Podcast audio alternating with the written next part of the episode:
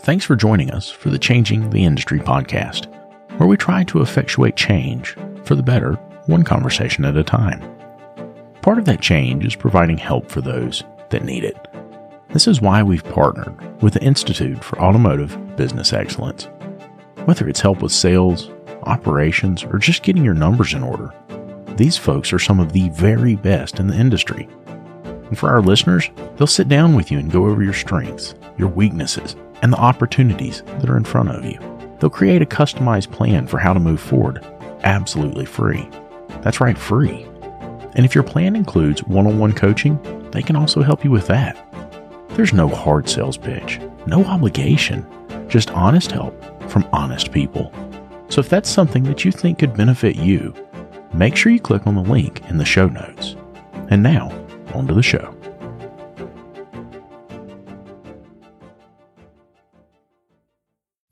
You can take the Since the they're not working. off. yeah. Do you have yours on? Can you hear? Mm-hmm. Yeah, I'm Okay. good. Then, So I can keep then yeah, just keep an eye on the on the levels. You want to talk right into the mic? Testing one, two, three. Testing one, two, three. Yeah. Sounds perfect. Thank you. You're welcome. You're recording? I'm recording. Are you recording? I'm not recording. That's probably a good thing. Maylan Newton. Maylan Newton. Maylan Newton. How you doing? I'm great. How are You you? know, he tends to sit down with us at almost every tools event. Pretty happy about it. He's a smart cat. Did you He's know a smart cat. Eh, eh, let's see. You've been at Tools how many years now? this is my third, maybe fourth. Hey, do you? s- We we were just talking when we got here. If there is a shift in the way the event feels, it feels bigger. It feels more concise. It feels more professional. There's more people here already, and the event's not even started yet. Man, it it feels like it's really doing something this year. Well, I, I, see improvements in a lot of areas.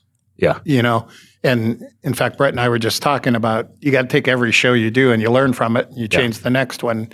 So progressively, it should every show should get better. Yeah, absolutely. And you know, there's you got to look at it from the perspective. I'm a speaker, so I and an exhibitor, so I look at it differently than an attendee does. yeah, And you got to take in consideration, you know, lots of people right. because the speaker needs wants are very different than what the attendee needs and wants are. So I, I think they're doing a much better job than they have in the past of progressing this in the right direction. I, I agree, and and I think we've seen like it's the, the it's the most improvements we've seen in in one year in most any show. I mean, all the shows are growing and getting amazing, and and year after year they do better and better. But it seems like this year, this one just, I mean, like everything that you could have said in the past Yeah, was it like, popped hey, quite a bit. Yeah. There, there was a remarkable difference because it, it was pretty much the same from the first time we came here yeah, into last year. But this year, all of a sudden, like the all the rooms are labeled and there's a lot of activity around the booth. They're handing out T-shirts and it looks well branded. Right. yeah, Th- that's a big difference. Well, and from the speaker exhibitor side, we got things to post on our social media and things to share in our our emails and stuff yeah, that we didn't have, I think, in the past, at Yeah. least not as professionally done. So it's hard for me to promote an event if I'm not given, yeah, you know, the logos and the, For sure. the links and stuff. Definitely, that was an improvement. absolutely. And I've seen way more out there about it. Mm-hmm. The, the the social sharing was way improved. And and you know, we just had somebody come in and he said, "Hey, if it hadn't been for for listening to the show, I wouldn't have even known this was an event if I hadn't been in the Facebook groups." There's a lot of shops that don't know about these things. What one of the things that we always talk about is the fact that um, a lot of times there are shops right around an event that won't go to that event. Why do you think that is? Well, I think sometimes, I, I mean, there's so many variables, but they don't market in their core market area because they think everybody knows it. Yeah, So they go after, you know, the, the further distance yeah, attendees. And um, so they forget the groundworks of the 50 miles around Yeah. the event. And in some ways, that's harder to do, yeah, you know, but it, it's definitely a matter of, of the marketing needs to be everybody has a voice, whether it be the magazines, the podcast, Yeah. um, like myself, you know, we send emails out Yeah. ad nauseum, and I don't mind putting stuff on there about events, but you got to get us the event information and you have to get it in advance. Right. It can't be the day of the event. Well, Well- I have to have it a month, two months, three months. There, there's Yeah, a show coming up out there. in just a couple weeks. Yeah. And just before I left to come here, I got some stuff from them saying, oh, please mention us. We're 10 days away from the event. Yeah. I'm going to be on the road, literally. I'm not going to go home before I go to that event. So there's not a lot I can do on the road. Yeah. But Yeah. if they would have given it to me three months ago, four months ago, it would have gone out to thousands of Yeah. different emails and pod, uh, um, social media posts and stuff. And w- one of the things I want to say, this is directed towards the attendees, Yeah. is the attendees don't understand what it takes to put a show on like oh, man. Oh man. You know, they they start the day after this show. They start for next year, and they come and and something's just not perfect, and they're all up in arms about it. But I look at all the things that could go wrong that don't go wrong. It's kind of like you know, you guys travel, so how many bags are in the air at any one time, Yep. and your bags made it? Yep. It's not the exception; it's the rule. And the show is the same way. You're going to have little hiccups. yeah. And when you think about the logistics of doing one of these, like what you guys go through to just to get your podcast here, Yeah. Absolutely. the fact you could forget one connector or forget one cable, yeah. you know, the odds are great. And when you do it professionally and you do it all the time, you get very good at it and people take it for granted. Yeah. You know, and I learned so much of that the more involved I became with ASTA, right? Is is and and as an event person, right? You're hosting these events and you look back and you say, Wow, nobody even noticed. you know what I mean? Like nobody even saw that we screwed that up Right. or it didn't hit the mark that we thought it should hit. And and we're over here freaking out about it. And Right. and that freak out's part of what makes an event good is because they're trying to stay in front of it. They're trying to stay on top of it.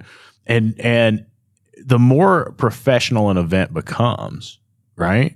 The more people who are involved with the event and that that exponential growth you see in an event makes it better and better and better. But it also opens more and more do- uh, doors for mistakes to happen and and things to blow up in your face that you didn't even realize were there. Um, Well, I think that what ends up happening a lot of times is that you get into a very much of a rut. yeah, The same, like the same 10 things that happened at the last 10, 10 events that you went to, the same 10 things happen because they get the same vendor, the same supplier, the same team. It's, it's the same, same, same. And you get some good consistency with the, with the show.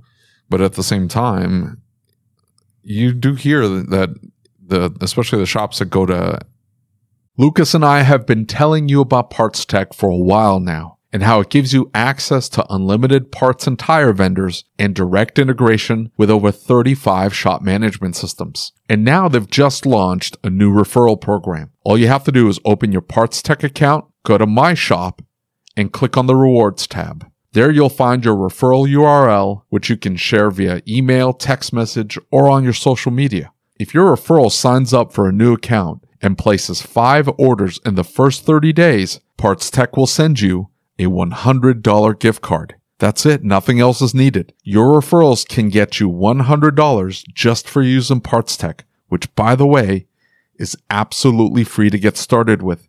So if you're using Parts Tech already, start sharing that referral link. And if you haven't signed up for Parts Tech yet, what are you waiting for? Click on the link in the description or go to partstech.com forward slash podcast. That's partstech.com forward slash podcast. Hey, one more thing. If you find out that your shop management system doesn't integrate with Parts Tech, it's time to upgrade. David and I use what we believe to be the very best system on the market, Shopware. With unmatched features like Parts GP Optimizer and DVX, which is their digital vehicle experience, Shopware really is way more than just a shop management software. With it, you'll be able to create an immersive and interactive experience for your client, setting you apart from everyone else using run of the mill software. Are you ready to upgrade? Click the link in the show notes to get started. Multiple years of that same event, they start to say, I don't know.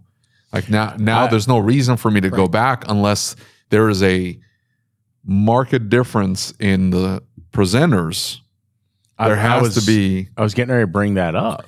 Yeah, they, so they have to look at the classes and they have to go. I haven't seen this person, and this is an interesting uh, topic. that I, I think we need to cover in the shop. That gives me a reason to go.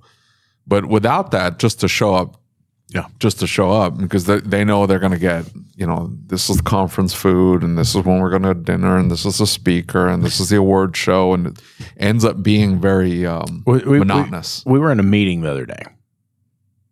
I'm not trying to kick the hornet's nest. I'm sorry. We were in a meeting the other day, and you said management training doesn't even, or, or owner training doesn't even need to be in an event. And you said because all the owners say, well, it's the same content over and over and over again. When when you hear me say that he said that, what do you think? I think that's the industry view. But, and, and I'm gonna I'm gonna kick the hornet's nest too Okay. a little bit. Is that there are presenters out there that their stuff never changes. I mean, they've been presenting the same stuff for 35 years. Yeah. And that is a problem. You know, speaking for my own world, me, I try to change stuff up. Mhm. I try to make it, you know, time time sensitive. What's going on in the world today? you've got like a hundred and I, I looked through your class catalog. You've got like a hundred and fifty classes. Are you just bored and sit around and make classes all day? Sometimes, but you know what really happens? It, like I'm bored ever. I know, right? right? So what what what typically happens is I sit and I listen to these shop owners at lunch or breakfast or whatever, and they go, "Man, I you know I don't know how to handle this," and it goes, "Hey, that'd be a good class." And so every year I produce three or four new classes based on things that I've heard. And for example, I just wrote a class um, called professionalism. Okay. And it's like people look at me like, aren't we already professionals? No. Yeah. You know, not only are we as owners aren't, but we're not teaching our employees to be professionals. And if you don't believe me, just look at the people that come to the show, how they dress, how they act.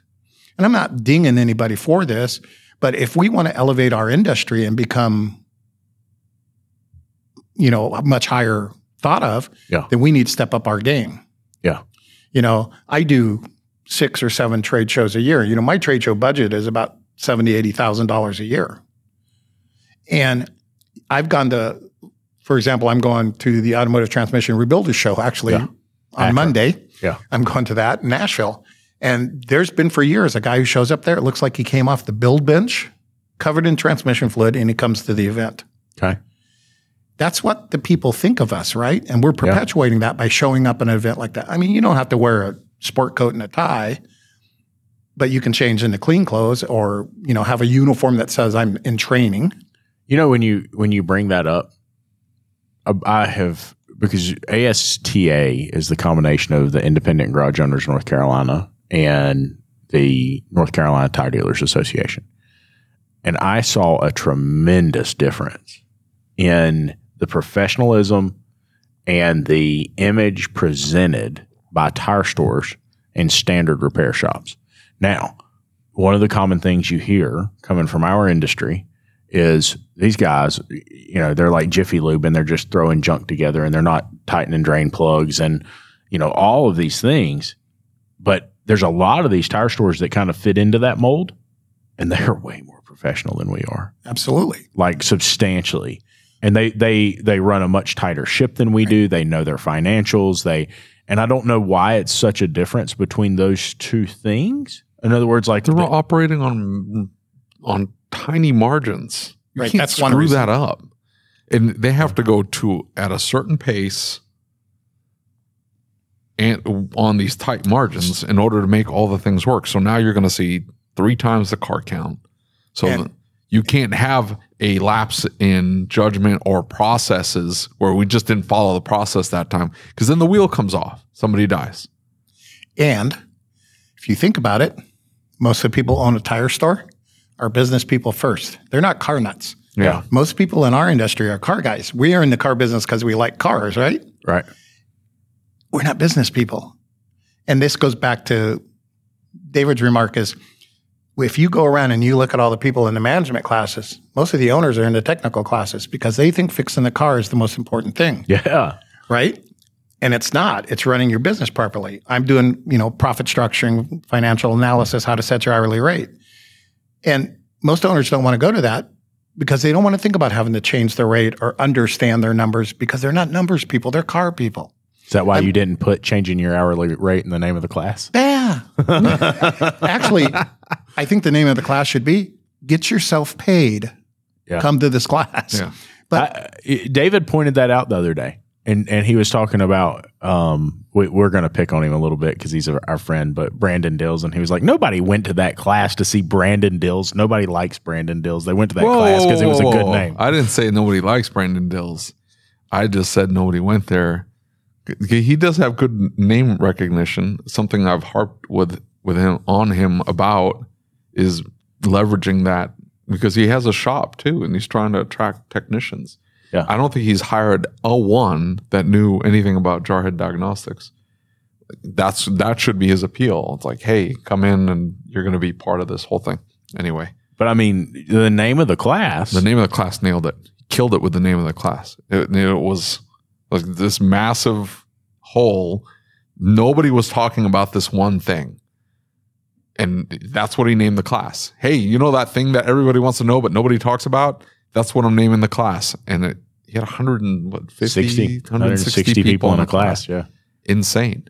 And it was a good class. I saw his. He sent me the slides, and I saw the slides, and I, I gave him some some some suggestions on on changing some things up. But it's a good class.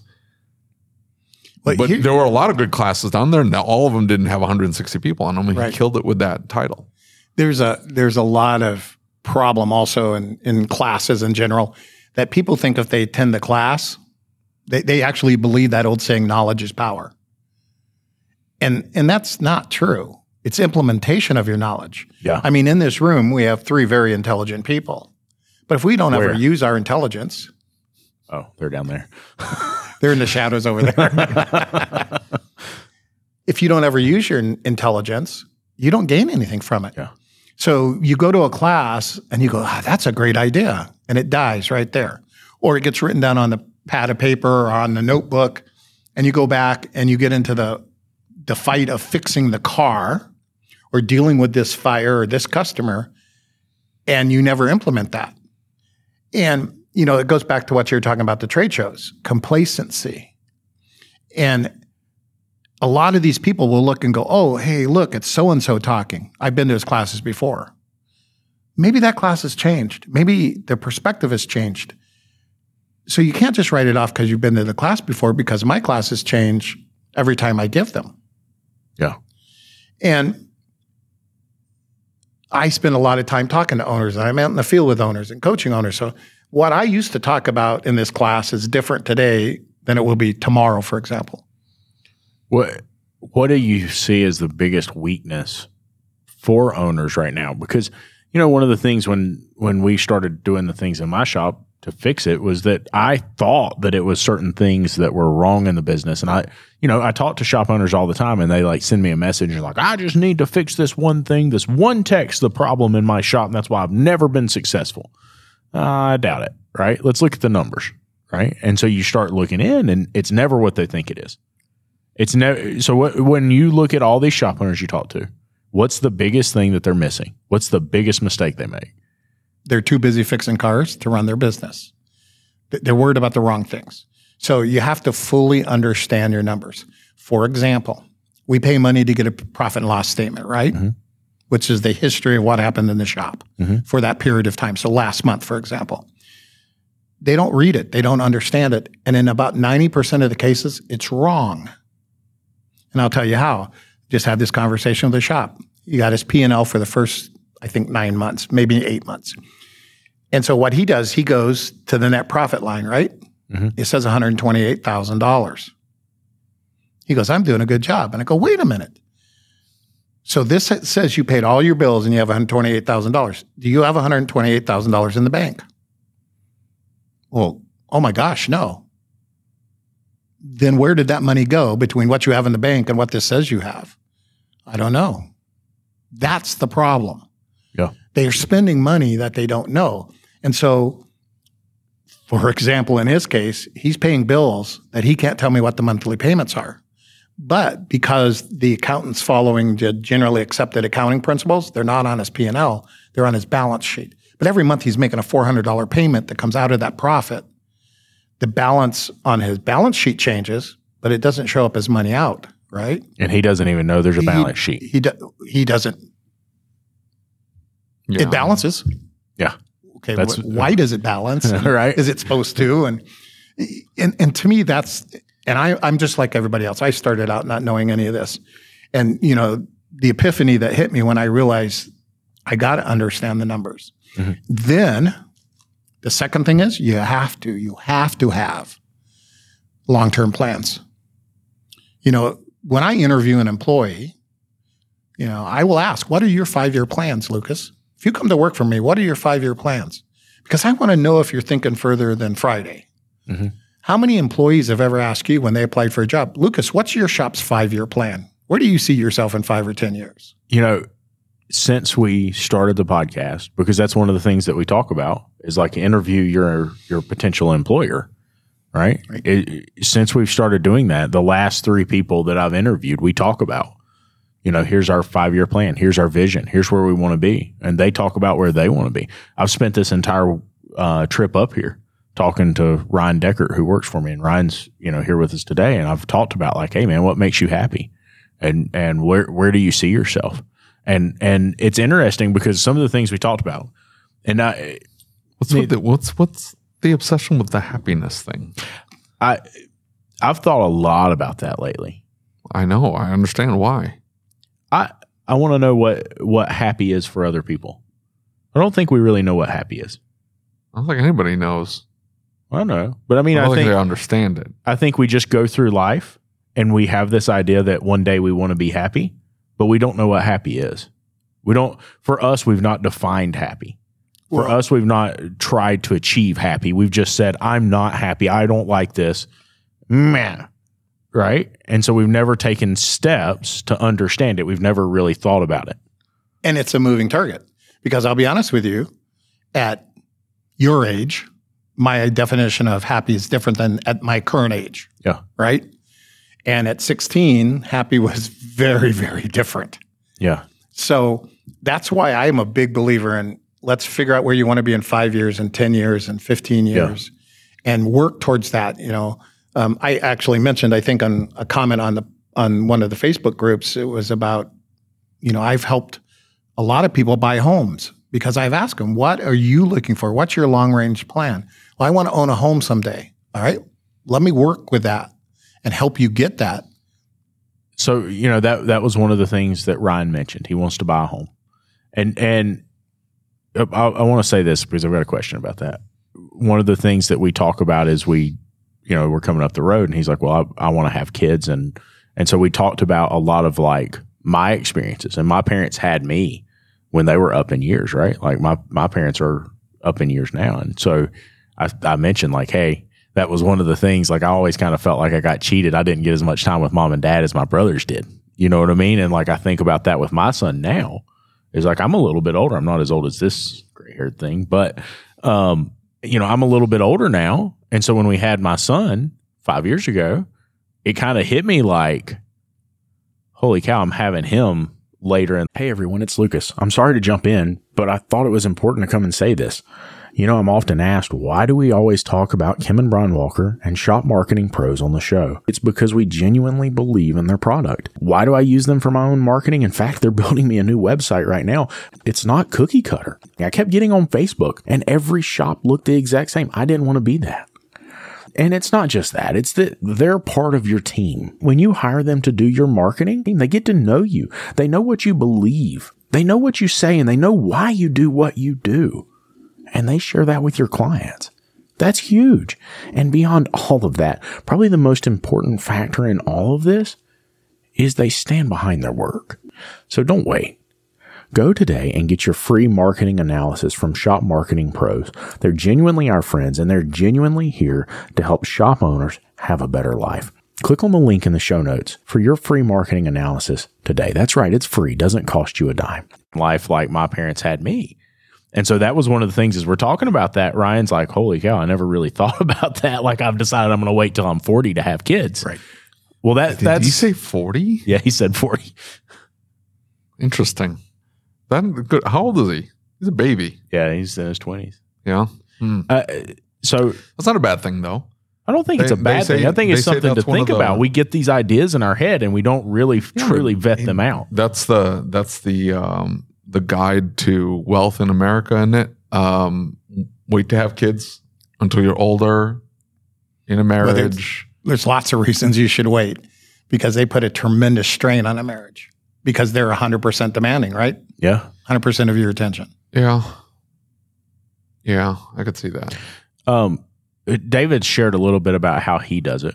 Let's say that an employee wants to buy a home, right? And they say to you, because that, that's kind of like the American dream, right? Right. Maylan, how do we go about starting that? Because I'm getting ready to try and do that with some of my employees. They want to buy a home. What What's the first step as a business owner? And what's the first step for an employee we take? Well, the first thing I would do is have a meeting with them and their spouse. Okay. Make sure they're on the same page Okay. because you need both of them behind it. And then what I've always done is is I've you know this this is multi pronged to me. We set it our we set our minimum expectations. Let's say it's you, Lucas. I hired you. I set minimum expectations. Okay. Right. This is this is how I know you're successful at your job. Minimum expectation. And then if you come to me and say, "Hey, I, you know, this is my long term goal is to own a home," then I take those minimum expectations and I raise them, and I say, "If you can achieve this expectation, then we'll take this much money and put it in an escrow account for you." So instead of giving them a bonus that they can waste on remote controlled cars or beer or pizza, Yeah. we just put it in an escrow account. That's their money. If they mm-hmm. leave us, they can take it. Yeah. But I put it so they can't spend it. And then we we can have several tiers to that. And then you send that paycheck stub home to the wife. So they know that this pay period you put $500 in the escrow account. Yeah. Because if you don't have them both on the same page, she's not going to tell him, hey, go back to work, have fun. You know, I like what's going on here. Yeah. And and it's it's a lot of people get bonuses and they don't ever share with their spouse, nor they do they got a keep bonus. them. Yeah. They spend it. Right. That's a that's a good idea. Sounds familiar. Sounds familiar. Sounds like a really Great good minds think idea. alike here. That- something like that. how do we how do you we know here's the here's the issue though. Um so i've got one that that uh, rents a house for a chunk of money. It's very expensive. Um but you know no wife no kids. He doesn't plan to get married doesn't want any kids. And i don't necessarily blame him but you still want to push that person towards towards some sustainability. You're going to have to own some real estate dude. You can't like it's we're we're dumping a lot of money into um, a 401k and a Roth IRA. He's got both, Right. And they're they're both funded. But yeah, there should be a little bit of chunk, and it's almost like, hey, let's let's find you an investment property, maybe a duplex. You stay in one side, stop paying rent, Right.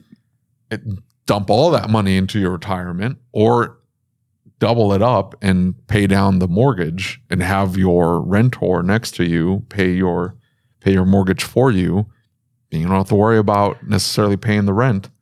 so you know we live in an area that is expensive right Si- similar to your area expensive um and so Yeah, you I, know don't, I don't know how you do it in California. I just i mean rent rent where we're at for a two bedroom house is $2000 a month That's that's a one bedroom apartment in right. town. yeah exactly. But you know so you you take somebody and, and i'll give you the perfect example is george has long wanted to buy a house. And so how do you set realistic expectations and when do you know? Like in george's case george is older and george has got debt and george has got things that are coming his way. You know his health is is not what it should be. And so we've had some hard talks and i've said i, I don't know how feasible it is that you go buy a house. I'm not trying to tell you not to or to. yeah, But I'm like, concerned the, about the him- health thing is whatever. He he needs to the health thing. He needs to get that managed for sure. But get out of debt and then buy him a house, dude. That what was that place in Tennessee you told me, Mountain something or whatever. It's what 20, 30 minutes That's where away. he's living now. Yeah. the houses were hella cheap there. Yeah. It, it was crazy what you could two hundred fifty thousand dollars bought you a flipping mansion on three acres. Right. And they don't have like, is it, they don't have income tax? They don't have income tax there either, and it's just on the other side of the border. Like you just have to drive. It's a little bit of a drive, but the money you would save. So now They it do, becomes they do have a little bit of an issue with Mexican Americans. That's okay. I can deal with the Mexican Americans if I've got enough land around me. if I got enough land. Dogs, Minefield. rabid dogs, Yeah. rabid dogs, yeah, and guns. That'll take care of it. Well, they they have to take some ownership of this, right? You can't Yeah. fix his health. He's got to fix that. Yeah. And it's it's having those conversations, and you know, you bring up a good plan. So here's somebody. Maybe you buy the house as an investment property for yourself, and you give him subsidized rent in it as a reward or part of his bonus. There's this. You can be very creative, but one of the things you need to do is you need to sit him down with a certified financial planner and teach him budgeting and teach him, you know, because one of the things that I talk about with clients a lot is it's like, what do you want? Well, I want to do this. Why aren't you doing it? I don't have the money. Let's talk about that. What can you give up? If you give up Diet Dr. Pepper and bourbon, how much money would that save us a month? If you gave up eating out every day, three times a day, how much money would that save you? Are you willing to make that sacrifice? Yeah, and I- I've got I've definitely got one who really worries about money and and unwilling to make any sacrifice. Wants to live a king's life and and There's nothing. No, hold on. There's nothing wrong with living the king's life. The the problem though is that you're not happy with the king's life. Right. You want the king and the queen's life. It's like, dude, your budget, your income dictates this lifestyle. Correct. but It but- is a fantastic lifestyle, but they keep pushing. And so now it's not it's the it's the the whole and, and this, you know, there's something deeper there, but you know, you pick up a, a I'm gonna I'm gonna go down the rabbit hole here because Okay. it's, it's whatever. Uh, I you buy a computer. I like to build them. They're fun. You put them together and you want to see how they perform. So you put the thing together, and then like two months later, some new piece of hardware comes out. There was nothing wrong with what you just got, and I have to fight this all the time. There's nothing wrong with what you just got. You put it together, it's performing beautifully. It's doing extremely well. Some new piece of hardware comes out, and all of a sudden you somehow convince yourself that you need to go out and get it. And it's a thousand dollars, fifteen hundred dollars. It's not cheap. Same thing with these stupid phones. Like you have to go out and get the new phone. Oh, you know what? We're gonna make this simple for you. Just pay fifty dollars a month in perpetuity for forever on top of your plan, and you'll always be able to get your new phone. Well, that fifty dollars a month, what could that do for you? Putting it away Right. especially if you're young. Six grand you're a year. 18 years, yeah, 18 years old. Uh, how, how much is that going to build up over time? So The you talk to any anybody that's uh, moved past the Dave Ramsey's. If you talk to any of the financial guys, they'll tell you that the number one wealth stealer in America, the number one wealth stealer in America, is car payments. Mhm. That's it. Just Yeah. drive something cheaper. That's it. It's, you don't have. To, it's not like you have to go drive drive a jalopy, but the car payment can't be seven hundred to thousand dollars a month because you have to have that F one fifty. but Buy a seven year old, not for F one fifty. Get yourself a nice Toyota. Get yourself a nice Toyota that's seven years old. That's fifteen thousand dollars. Make three hundred and twenty dollar car payments a month. Car payments and put that extra four hundred that you were going to pay to get that F one fifty into a retirement account. And in twenty years, you're going to be a flipping millionaire. A- And and so here's the question about that though. Is is what did all the people say when we we had these conversations recently and you kind of highlighted some of this is they said well it's not fair for you to dictate. I'm not dictating. I know, I'm I- telling I'm- you what other people are saying. I'm not even saying it. Well, I, and I understand that. But so as a shop owner, you know, you look at you look at these guys and you somewhat kind of feel like, well, I don't feel like I have the right to say that to them. They just don't work for you. I'm, I'm sorry. I'm, like I- I'm drawing they- the line in the sand. No, screw them. Screw them. All those, all the, all the, I want more and more and more and more and more because they're trying to fulfill some hole they have in their lives. I can't fix this for you, dude. I'm sorry. You know what the answer is, by the way? You keep asking all these people. You know what the answer is? What's the answer? Contentment. That's happiness right there. You that- appreciate contentment requires, I'm not talking about complacency. Don't mistake the two. Don't conflate them. I'm talking about contentment. You appreciate what you have in life. 100%. Whatever it happens to be, the littlest thing. It can't. It doesn't matter what it is. You the what Rick said was 100% right. We asked Rick what happiness. He said, "I opened my eyes." At the very least, you're not dead. Yeah. I love it. and, and if you have a life changing experience, your your life changes because of that.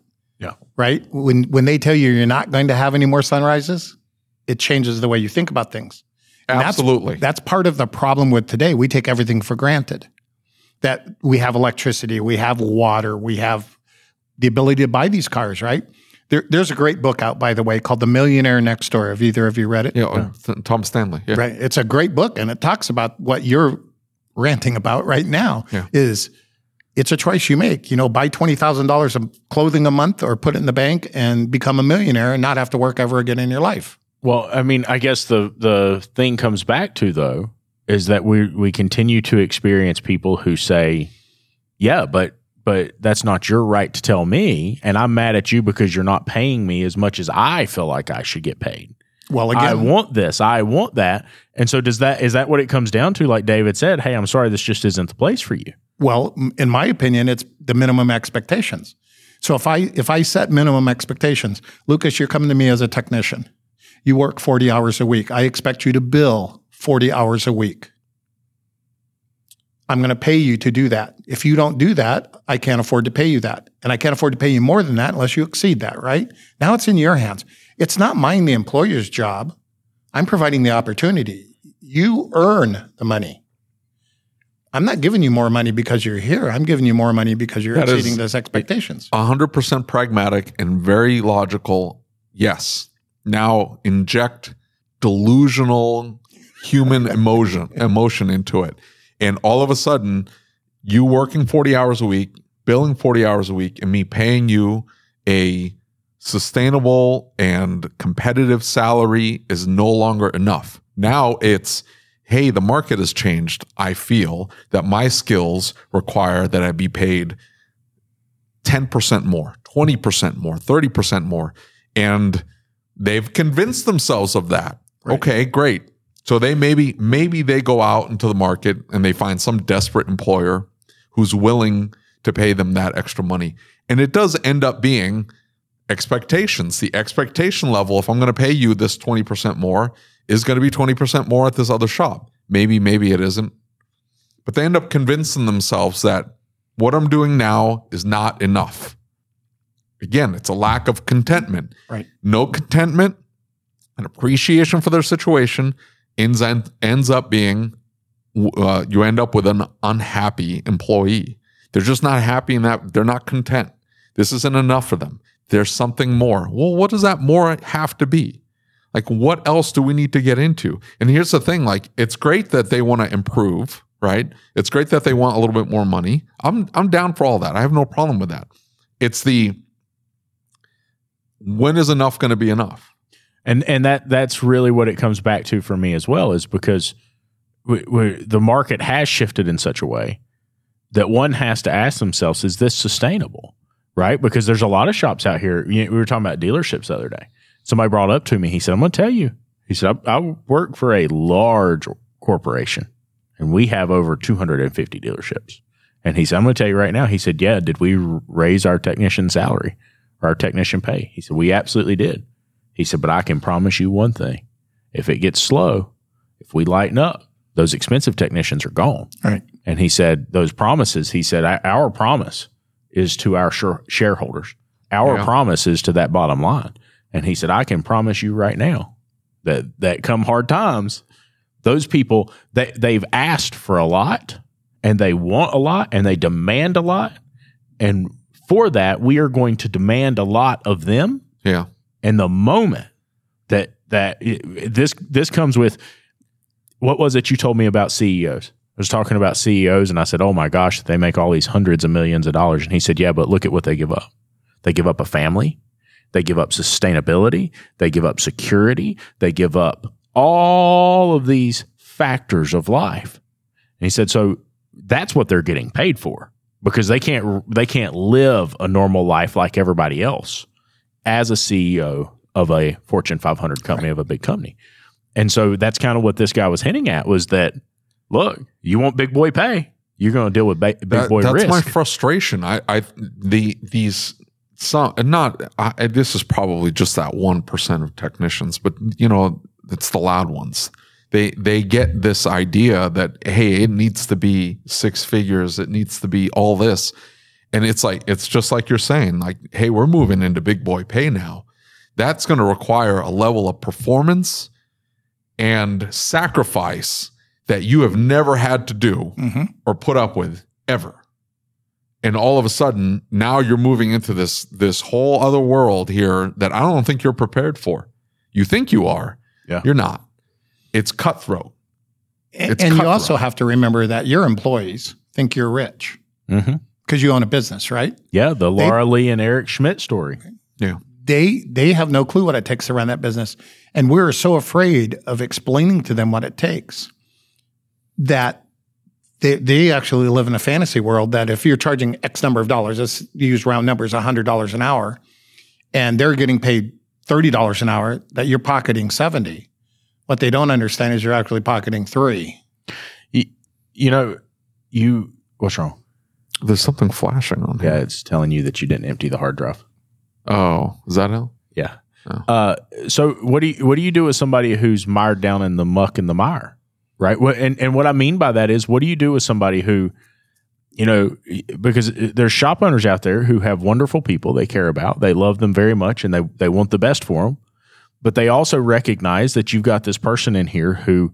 And and the fear is because I've talked to lots of shop owners in this spot is the fear is is that they are going to become more and more toxic because they've come up in their mind and they feel like you've done something wrong. They feel like they deserve something that they're not getting. They feel like this isn't okay. What do you do with somebody? Because you, you everybody from the outside looking in can see it, right? They can see like, oh my God, you you're living a very egregious lifestyle and you're blowing all your money and you're doing all of these things. Yet you're mad at everybody else in your life because it's not working the, in in some ways that kind of comes back to a mental illness. I don't want to say mental illness, but that comes back to a be it depression or whatever it is. How do you deal with that? And is it's not necessarily our responsibility to deal with, but there's a lot of shop owners who they're in that situation. They say, "Well, I just can't let him go. I just can't pay more." Well, what's my solution? Well, first of all, I think part of our problem is we don't communicate well. We don't talk to them about this stuff. You know, think about how many shop owners you know that have a toxic employee and you ask them, have you had a sit down with them? No, it doesn't do any good. Or, yeah, I did 10 years ago. Yeah. Y- You know, I, I think it boils down to we have to become leaders, not bosses. We need to become leaders and provide help Okay. in, in in whatever way you can. But you also have to remember, you know, Lucas, your problems are your fault. There's only so much I can do to help you. Yeah. So, you know, you talk about big boy pay. Well, put on your big boy pants and take responsibility for who the hell you are and why you're that way and fix it. But but society today does not want to do that. I No. understand that. Yeah. And and that's, That's part of our problem. But I mean, how, how what do we as shop owners we face that every single day? How do we deal with it? Talk, talk, talk, communicate, communicate, communicate. Sit Yeah, down with to them. find different employees. And, and and that's that is a solution. I'm sorry. And that's why, you know, my mantra is recruit year round, replace your weakest link. Excuse me. So I'm always recruiting. And if you have a toxic attitude, and that I call them unicorns in my book, if the unicorn walks through the door, I'm hiring them, you're gone. Yeah. You know, and and I don't become friends with you. This is business to me. A- And, but see That, that that part's hard. that, It that is I hard. get it. And and we've talked many times about that ruthlessness. And and some very successful business owners require some level of ruthlessness that that David and I have talked about. Do we even have that? And and so I guess the question then becomes like I, I care about my team and I want to Okay. I want to be present with them and I want to engage with them and I want to be able to talk with them and I want to do what's best for them. So if I care about them at that level, because you know, one of the things we talked about two week notices in a video a while back, and they said, "Well, would you would you give an employer a two week notice?" And they said, "Well, no, because they wouldn't give us one."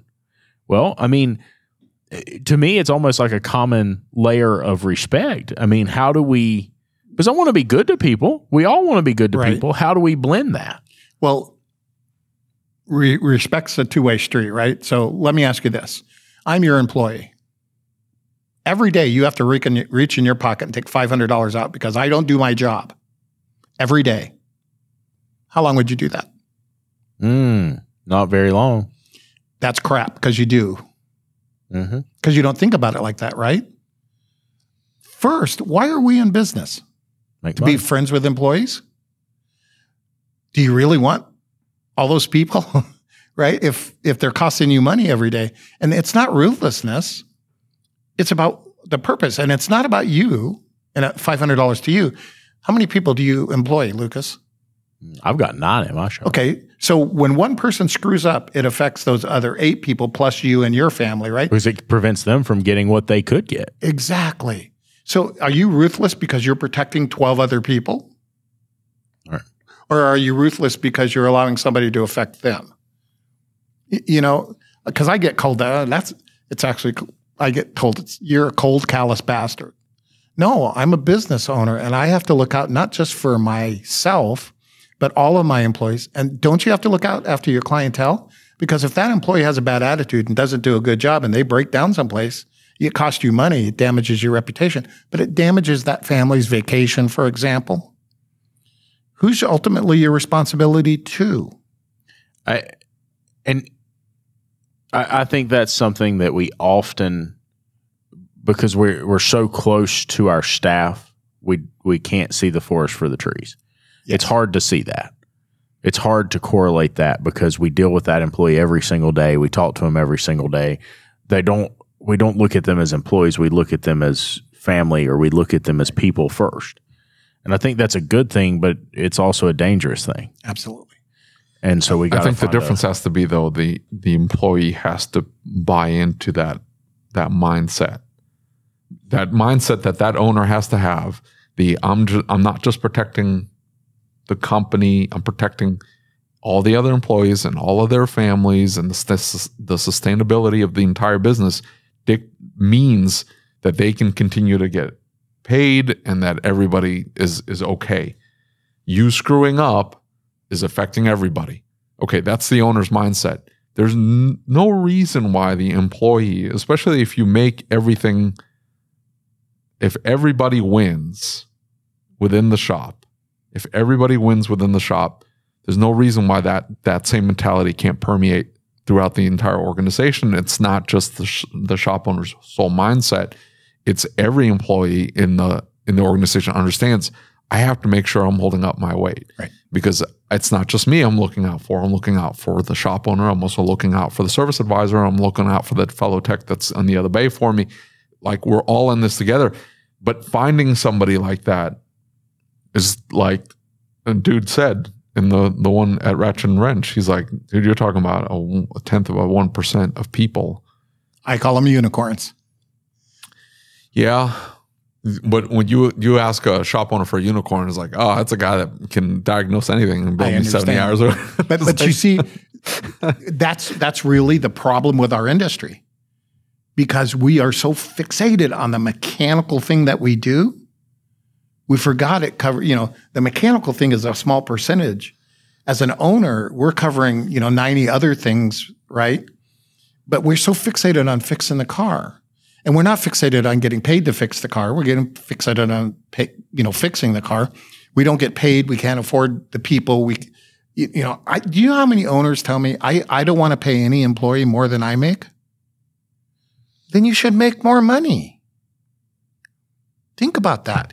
And we we put together a class called Business 101 for employees just to explain to employees what it takes to run a business.